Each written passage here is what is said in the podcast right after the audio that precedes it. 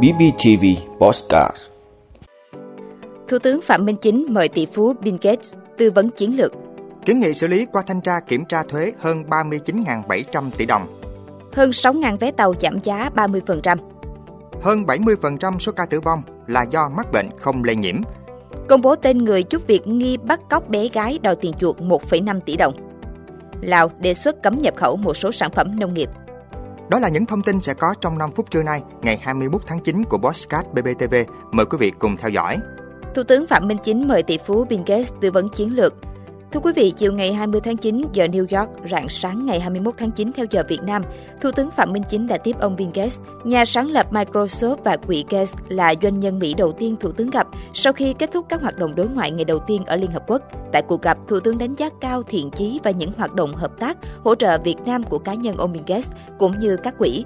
Sau khi mời ông Bill Gates thăm lại Việt Nam, Thủ tướng đề nghị ông ủng hộ và hỗ trợ hoạt động của Trung tâm Đổi mới sáng tạo quốc gia, cũng như truyền cảm hứng, tạo động lực cho thế hệ trẻ Việt Nam về đổi mới sáng tạo. Thủ tướng Phạm Minh Chính cũng mong muốn ông Bill Gates với tầm nhìn và kiến thức, kinh nghiệm và năng lực của mình tham gia tư vấn chiến lược về khoa học công nghệ và đổi mới sáng tạo, góp phần giúp Việt Nam phát triển mạnh mẽ và bền vững trong giai đoạn rất quan trọng hiện nay. Kiến nghị xử lý qua thanh tra kiểm tra thuế hơn 39.700 tỷ đồng. Thưa quý vị, Tổng cục Thuế cho biết đến hết tháng 8 năm 2023, toàn ngành thực hiện 38.866 cuộc thanh tra kiểm tra tại doanh nghiệp, kiểm tra được 393.280 hồ sơ khai thuế tại cơ quan thuế. Tổng số tiền kiến nghị xử lý qua thanh tra kiểm tra là 39.748 tỷ đồng, bằng 102,89% so với cùng kỳ năm 2022. Trong đó, tổng số thuế tăng thu qua thanh tra kiểm tra là 10.348 tỷ đồng, giảm khấu trừ là 1.194 tỷ đồng, giảm lỗ là 28.205 tỷ đồng. Tổng số tiền thuế nộp vào ngân sách là 7.189 tỷ đồng, bằng 69,47% số tăng thu qua thanh tra kiểm tra. Về kết quả thanh tra, tổng số truy thu, truy hoàn, phạt là 4.186 tỷ đồng, giảm khấu trừ là 176 tỷ đồng, giảm lỗ là 11.703 tỷ đồng. Số đã nộp ngân sách là 2.853 tỷ đồng, bằng 68,2% số tăng thu qua thanh tra. Về kết quả kiểm tra, tổng số truy thu, truy hoàn, phạt là 5.775 tỷ đồng, giảm khấu trừ là 934 tỷ đồng, giảm lỗ là 15.919 tỷ đồng, số đã nộp ngân sách là 3.949 tỷ đồng, bằng 68,4% số tăng thu qua kiểm tra. Đồng thời kiểm tra hồ sơ khai thuế tại trụ sở cơ quan thuế được 393.280 hồ sơ, bằng 85,3% so với cùng kỳ năm 2022.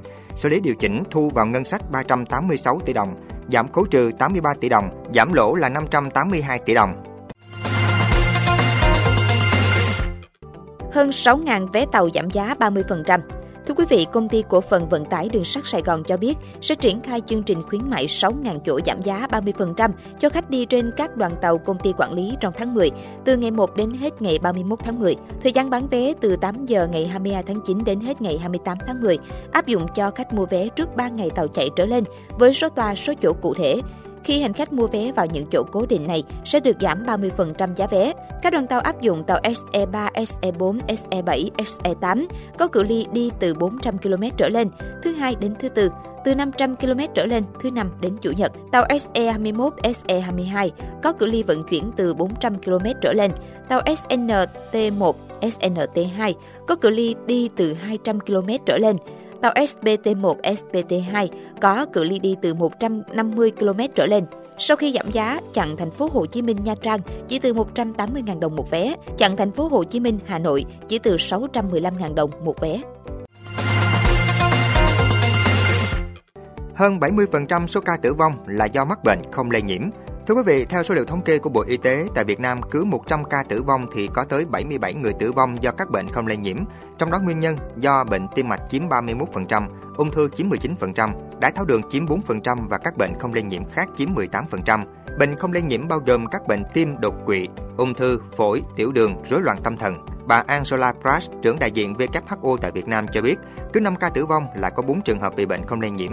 Các bệnh không lây nhiễm thường không xác định được nguyên nhân cụ thể, mà chỉ có một nhóm yếu tố nguy cơ góp phần làm bệnh phát triển, gồm môi trường sống không lành mạnh, thuốc lá, rượu bia, các loại thực phẩm nhiều chất béo bảo hòa và chất béo chuyển hóa, ăn nhiều muối và đường, đặc biệt là trong các đồ uống ngọt ít vận động.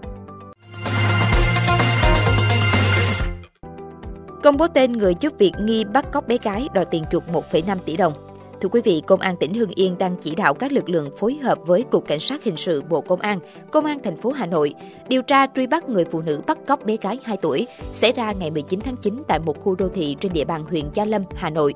Theo đó, ngày 19 tháng 9, Công an tỉnh Hưng Yên nhận được đề nghị của Công an thành phố Hà Nội về việc phối hợp xác minh truy bắt nghi phạm Giáp Thị Huyền Trang, 27 tuổi, trú tại huyện Tân Yên, tỉnh Bắc Giang. Trang là nghi phạm bắt cóc cháu NHT, 2 tuổi ở xã Đa Tốn, huyện Gia Lâm để đòi tiền chuộc.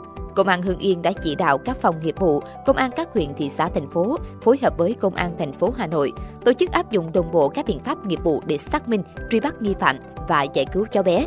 Tuy nhiên đến khoảng 11 giờ 30 phút ngày 20 tháng 9, công an tỉnh Hưng Yên phát hiện thi thể cháu T tại ao thả cá thuộc trang trại của gia đình ông NXT ở cánh đồng thôn Nhạn Tháp, xã Mễ Sở, huyện Văn Giang, tỉnh Hưng Yên.